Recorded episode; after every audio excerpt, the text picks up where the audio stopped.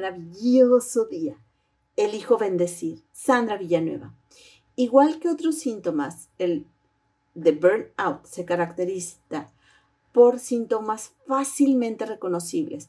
Esto permite identificarlo a tiempo y tratarlo antes de que empeore.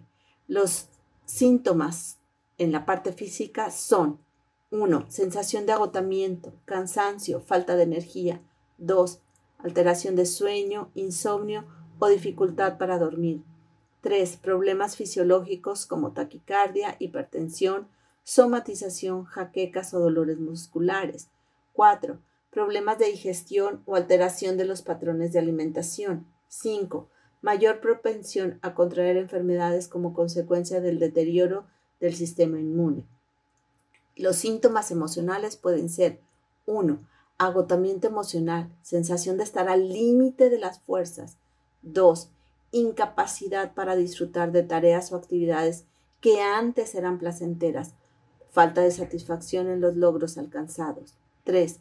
Dificultad para realizar esfuerzos mentales o para concentrarse. 4. Estado de nerviosismo permanente. 5. Problemas con la memoria, olvidos o dificultad para recordar cosas. 6. Imagen pobre de sí mismo y deterioro de la autoestima. 7. Inestabilidad emocional, propensión al llanto o incapacidad para controlar la ira. 8. Tristeza, melancolía o estado de ánimo depresivo. En la parte de los síntomas conductuales son 1. Disminución del rendimiento profesional. 2 actitud cínica o crítica con el entorno laboral. 3. Propensión al consumo de ciertas sustancias como estimulantes o relajantes, posible aparición de adicciones. 4. Abstenimiento laboral. 5. Retraimiento e inhibición social, limitando el contacto con otras personas. Cuando se habla de burnout, evitamos caer en el error de pensar que todos los casos son iguales. Existen diferentes cada uno presenta características y síntomas comunes entre sí. Comparto algunos. El burnout activo o de implicación frenética. Las características más destacadas es realizar una intensa actividad profesional. La persona trabaja incansablemente hasta terminar agotada, buscando un reconocimiento o una promoción. Son personas trabajadoras y ambiciosas. Desean prosperar, sin embargo, la ambición los lleva a no aceptar sus limitaciones y estar en demasiados frentes al mismo tiempo.